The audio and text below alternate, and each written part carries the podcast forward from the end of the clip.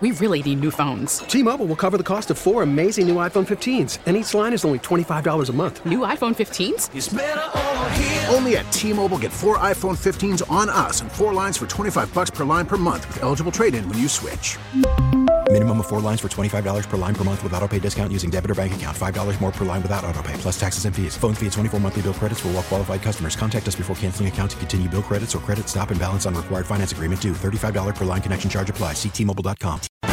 It's time to talk politics. It's Hardline on WBEN. Now, WBEN's David Bellavia.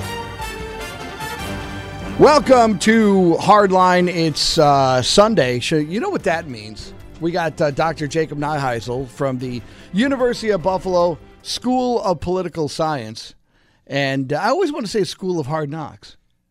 But that, That is almost certainly not true. not true at all. And, hey, we've got a lot going on today. Uh, this, uh, if you, you if you have a cell phone, which would mean you know ninety nine percent of the world, daylight saving isn't all that stressful because anything hooked up to the network is going to have your phone automatically reset. Modern cars now have the same sort of automatic reset. There used to be a time that you would this was a very stressful day you know because if you for whatever reason weren't aware that you had to set your hour ahead go you know set your clocks ahead one hour you ran around a, a whole morning looking around saying oh did we miss the time now we've got people with power that's out and that would have been the absolute you know godhead of disaster Right. to have daylight saving on the day that you lost power because now what do you got to do you know how do you how do you know before the internet you know what time it is if everything is is off for 24 hours I still freak out about it. I woke up several times this morning thinking I'd missed it somehow. you that you screwed the whole thing up I did. well there is legislation right now in the US Senate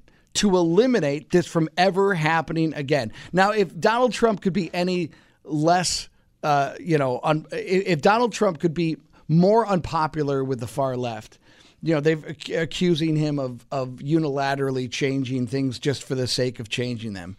This is something that, believe it or not, is a has a lot of support with Democrats and Republicans.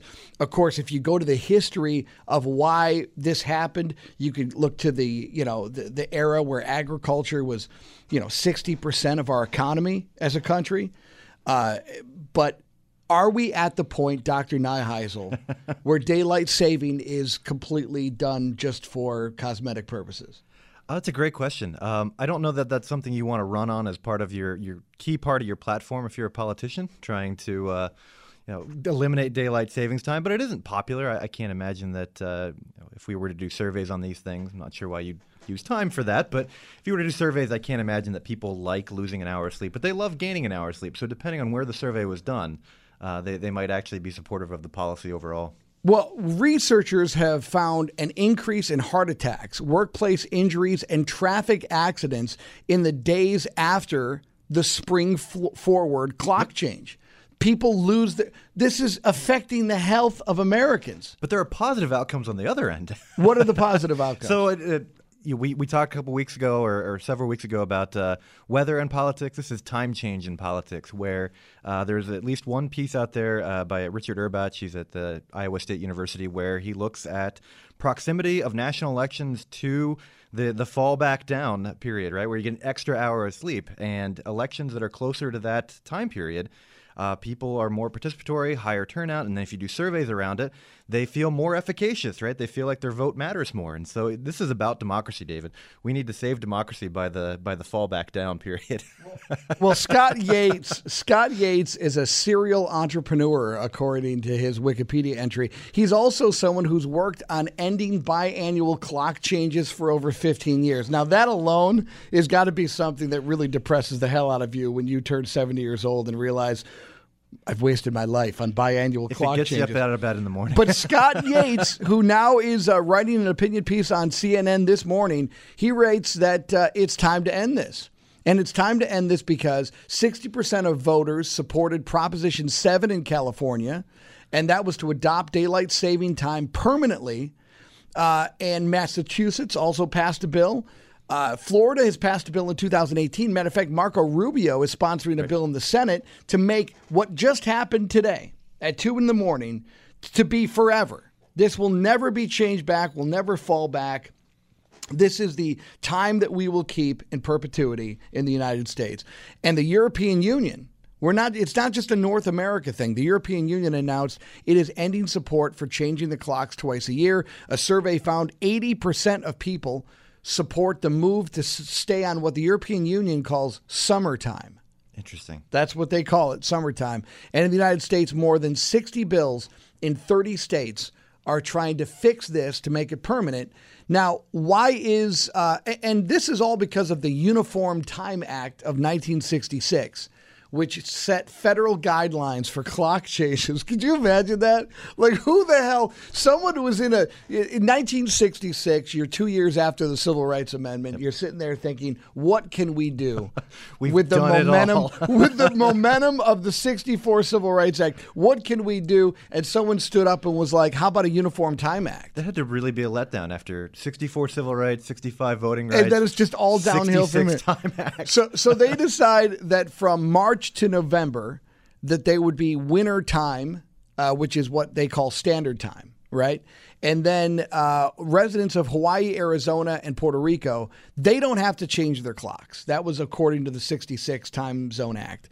And then many states would stay in daylight savings time year round, and it would require congressional approval. Well, every time this would happen, there would be someone in the Senate, usually in the Senate, that stymies the whole thing. They believe now with Marco Rubio and this president who will sign what he, you know, it doesn't really matter if it's something for the sake of change. You might say, well, you know, some presidents are you know, authoritarian or maybe they're just traditionalist. I let's put it this way: George H. W. Bush would not sign an act to change the daylight saving. Probably not. I think Donald Trump is your is your Huckleberry if you're that guy. so so President Trump is like, hey.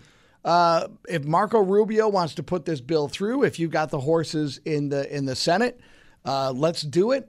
But there's not a lot of people that disagree with it. So you out there, would you want a congressional federal change so that we don't have to go through these shenanigans anymore? Uh, we'll take your calls. Republican line is 803 0930. Democratic line is 644 9875. Uh, wait, wait, 644 9875. And uh, someone just texted in at 30930. We should keep standard time, not daylight savings time, so that the sun is actually at the highest near noon. Uh, Makes some sense. So, I mean, I'm not saying that we keep the current what what the Europeans call summertime, summertime, now. I'm just saying, don't change it again. Right. Keep it what it is, and that's the way it is.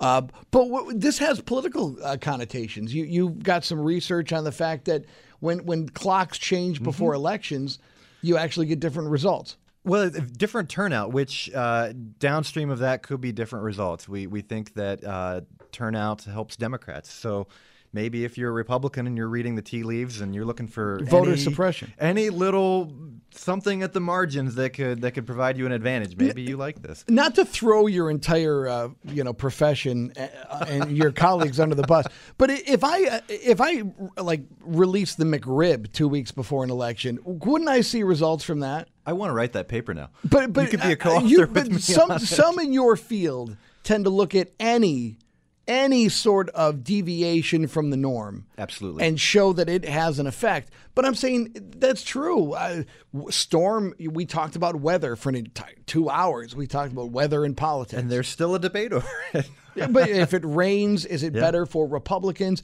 Um, you know, we've heard African Americans talk about how you can suppress voter turnout just by putting a cop car. Yep. If they see police, uh, in some, you know, uh, districts, in some voting, uh, you know, areas in the city, you know, there's just that much disdain for law enforcement that if any law enforcement is near a polling place, some folks, for whatever reason, are not going to vote. Uh, we've seen the same thing happen uh, with snow. You know, mm-hmm. is it better for what party? So, yeah, I, I, guess we can go through all of it. But if we're going right. to get to is there are do, do people like to vote in the dark? do people like to vote at night? It doesn't matter what you change the clock to. When polls close at 9 p.m., people are going to vote at night. Right. I mean, part of this, the, I'm not going to mount a defense of the discipline, but uh, we kind of had the big stuff set kind of in the 1960s. You know, we our, our big contribution is Democrats vote for Democrats, Republicans vote for Republicans, and Independents they vote for the winner. And we've known that for a while. So everything around the since then has kind of been cleaning up around the margins. It, it is it's clever ways to think about the world that, that maybe we hadn't um, brought up to the fore before. Um, but yeah, it, there's there's a lot at the margins that we're doing that I think uh, as accumulation of knowledge helps out uh, in terms of figuring out what kinds of people uh, vote or what kinds of things help people get to the polls, and all in the name of little d democracy.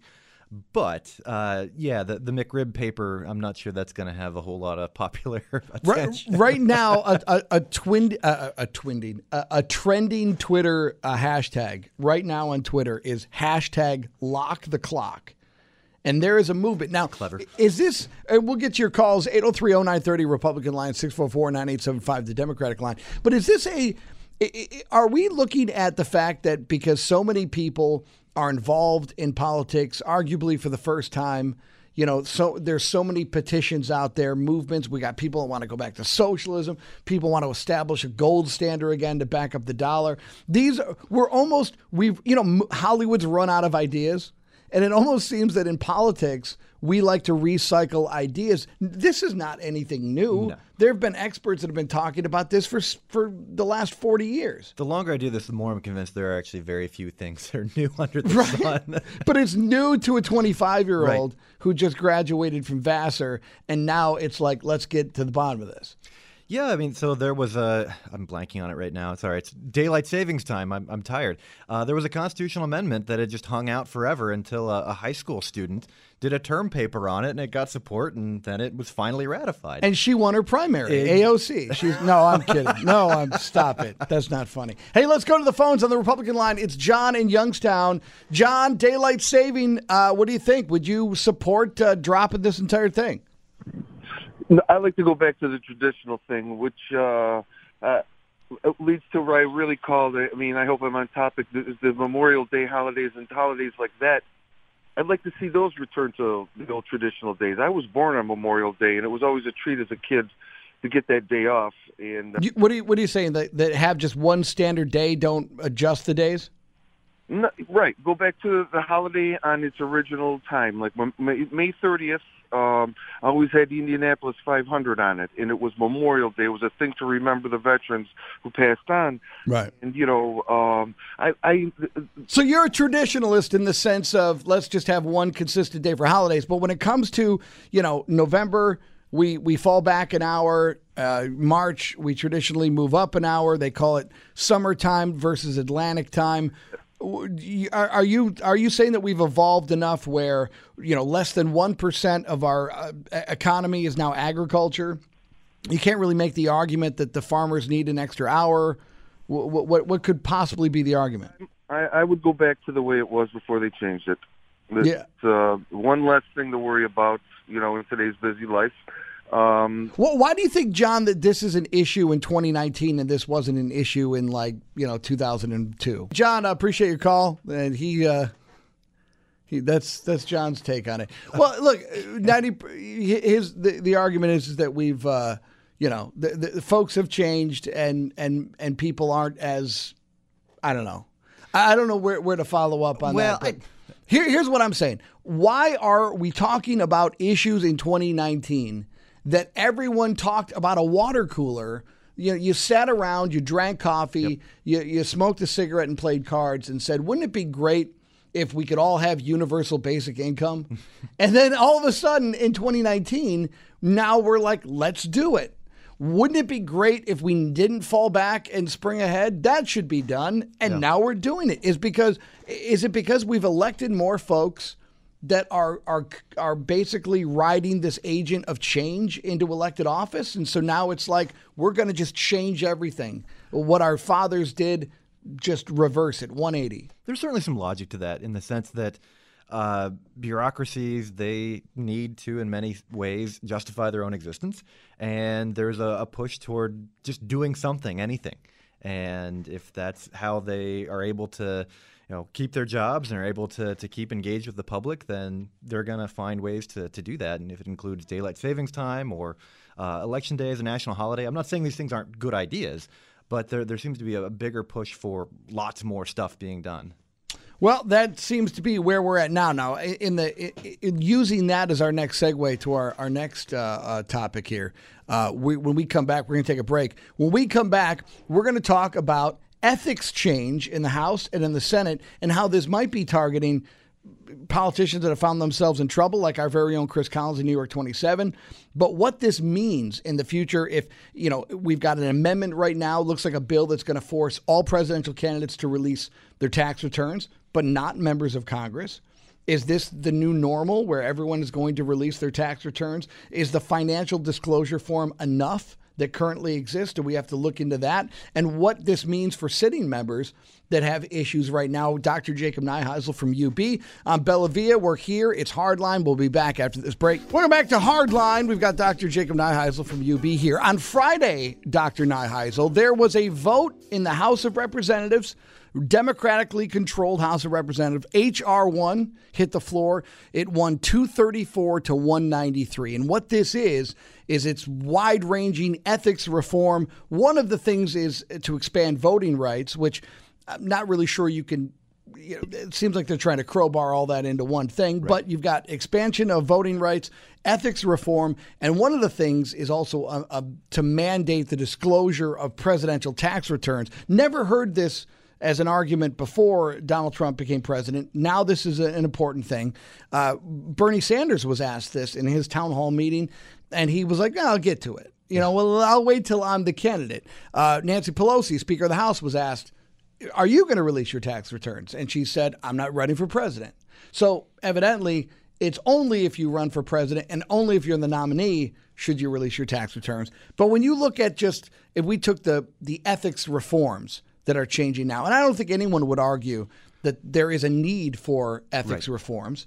What's your takeaway as to what this means? So Congress has been really slow to get on board with some of these things. I think it was uh, 2012 when they uh, passed a law that would effectively bar members of Congress from making money off of their private information that they get from serving in, in, in Congress.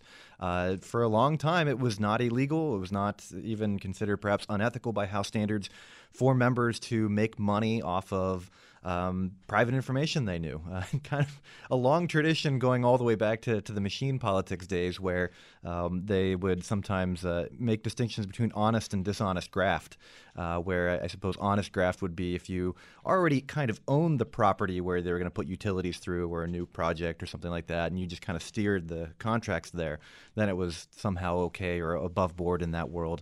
Um, and during the, the American Civil War, members of Congress uh, often engaged in, in war profiteering, right? Steering contracts toward businesses in their district and, and the like for you know, when they were up arming uh, on all sides. And so, yeah, Congress has had their hands in, in these kinds of things for a very long time. And it wasn't until just you know, last couple years where they've decided eh, maybe that's not the best idea to allow people with private information from committees that govern these various entities uh, to allow them to, to make money off that and trade on that information. We're going to talk more about this and how it relates to Congressman Collins in New York 27, 803 0930 if you're a Republican, 644 9875 if you're a Democrat. We're going to take your calls right after this break.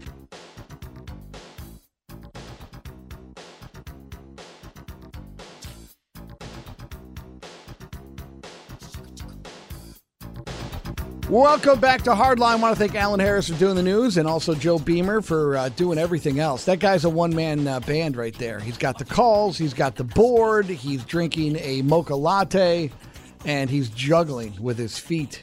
Joe Beamer. Thanks for being here, Joe. Hey, David, thanks for the coffee, and always a pleasure to be here. he says that wearing pajamas right now, which is because uh, he sleeps here. I forgot my jeans this morning. I forgot. I, I, usually have the pajamas for the first part of this shift, and then change into jeans before you know hardline because you, it's a serious show. I got to well, be in serious. And any you know at any middle school in um, in Western New York, that is the standard uh, uniform for picking up your children. Absolutely. Or um, interns at Star.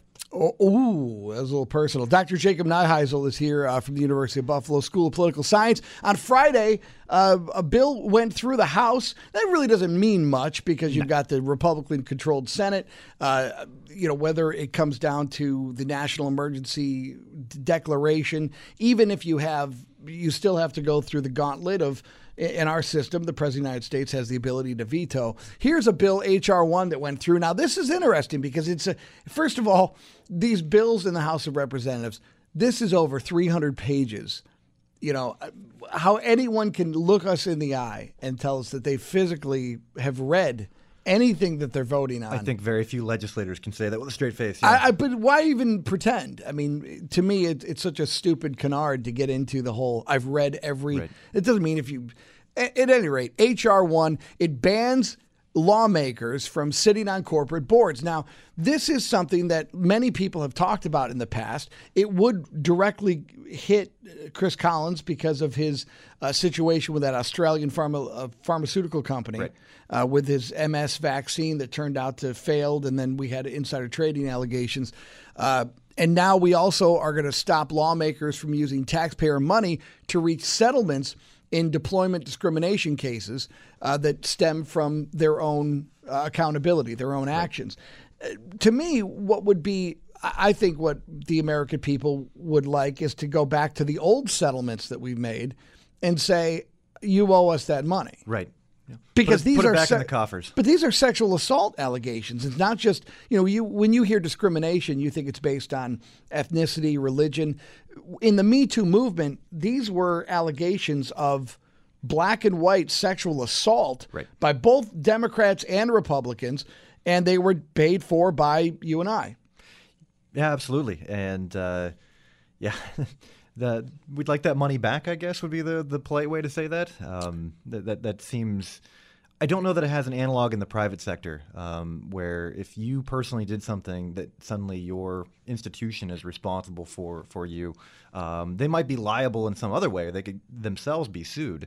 Um, but I'm not sure that they're necessarily responsible for the payout. I, I think that's that, that, would be somewhat unusual. Well, here this is another uh, slippery slope that I think the Democrats are walking here. 2010 landmark decision, Citizens United, uh, something that Barack Obama at the State of the Union actually chastised the court, which was right. never done before, uh, from the State of the Union address. Those they're supposed to sit there stoic as little little statues. Right. Uh, some argue that Ruth Bader Ginsburg has been that statue for 12 years now. But the point is, they call Clarence Thomas the Sphinx too. Right? right. He doesn't talk does in oral arguments. Move. Does not. That's right. No questions are asked. so in 2010 landmark decision, basically, uh, Mitt Romney got a lot of heat in 2012 because he said that corporations are people. Right. The, the definition of the ruling in the majority was that a corporation has all of the rights protected under the First Amendment. They can freely exercise their free speech. If that's with money, if that's with contributions, you can limit it, but you can't say they can't do it. Right. And so, what this bill looks like it's doing is trying to chisel away at those protections that were given in that 2010 decision, Citizens United, in a way to say, let's keep corporate money out of elections. We can do that if that's what the, the Congress and the people want. But what do you do with union money? Because here you have people that have no choice whatsoever. They're part of a union and they have a percentage of their dues going to one political party. 99% of the time it goes to the Democratic Party. How do you, what's the juxtaposition of corporate money is bad, but union money is totally par for the course. I think the courts have, have moved recently to curtail that as well, just in terms of union membership. I mean, whatever freedom of association is, it's also freedom not to associate. And I think that they've gone after closed shops uh, in, in, recent days. And I think for the most part, the unions have kept the the PAC side of things and the operational cost side of things separately. Um, and as long as they do that, I, I think that there's still an argument that there's some measure of choice involved. Look, you don't have to give to the union's PAC, but you're going to be a member, even in a closed shop. Um, but I think even uh, now the inertia is, is really um, something that's working for them, right? You don't like to change things, and so, eh, well, I was a union member before, whatever, I'll, I'll, keep going. But there's a concerted effort to, to get people to rethink that choice. Well, let's get to tax returns because this is obviously targeted towards the president. If we're going to say that the president of the United States, and by the way, I, am a, a Trump supporter, I'm a conservative, no apologies there. Uh, but I will tell you that I've long said that if you tell the, the people, if you don't want to release your tax returns, don't say you are. Right. But if you're going to release your tax returns, whether you're under audit or you're not under audit, you release your tax returns. You you honor your word. The president of the United States said he was going to release his tax returns when he was a candidate. Still hasn't. Uh, what whatever reason he doesn't want to do it, you know, that's. But it doesn't mean that we all have to agree with it. Right. If if the president is going to be mandated to release his tax returns by fiat or HR one, everyone should release their tax returns. What what is the harm in letting if you're asking for the vote of the people? Why shouldn't this happen for every elected office at the federal level? No, I think that that's a, a glaring oversight, and I, part of it is. Look, they're they're playing a loss as a win strategy. This has absolutely no hope in the Senate. It has absolutely no hope in getting signed by the president.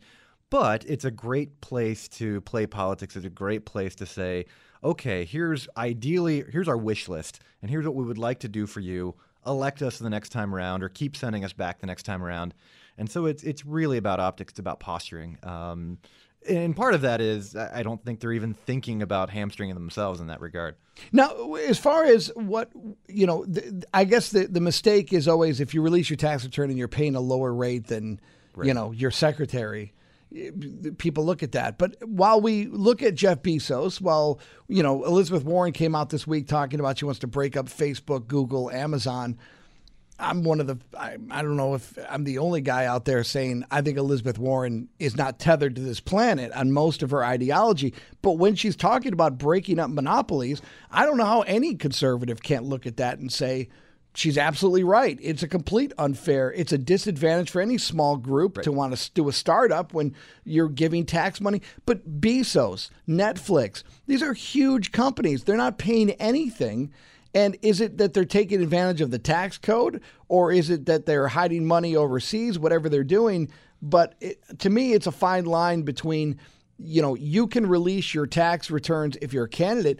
I'm saying that if you're getting any uh, subsidy from the government, those should be public as well. If I'm giving you tax dollars as a CEO, then maybe we need to see everyone. St- where where does it stop? It can't be just elected officials if they're taking right. government money. No, I think we have to be realistic about the idea that private entities are gatekeepers to information, and you know, it might be an uncomfortable position for some people to be in who are you know, radically free market and say, well, you can't curtail that. They have trade secrets. They have all these things they have to protect, but they're the new gatekeepers. We, we don't have unfettered access to uh, media sources. We don't have unfettered access to information.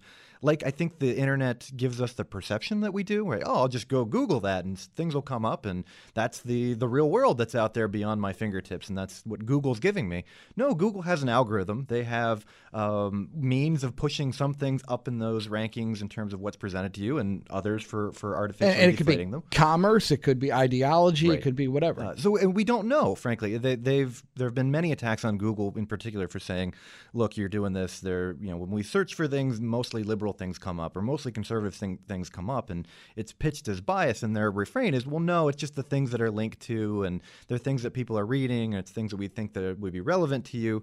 But we don't know.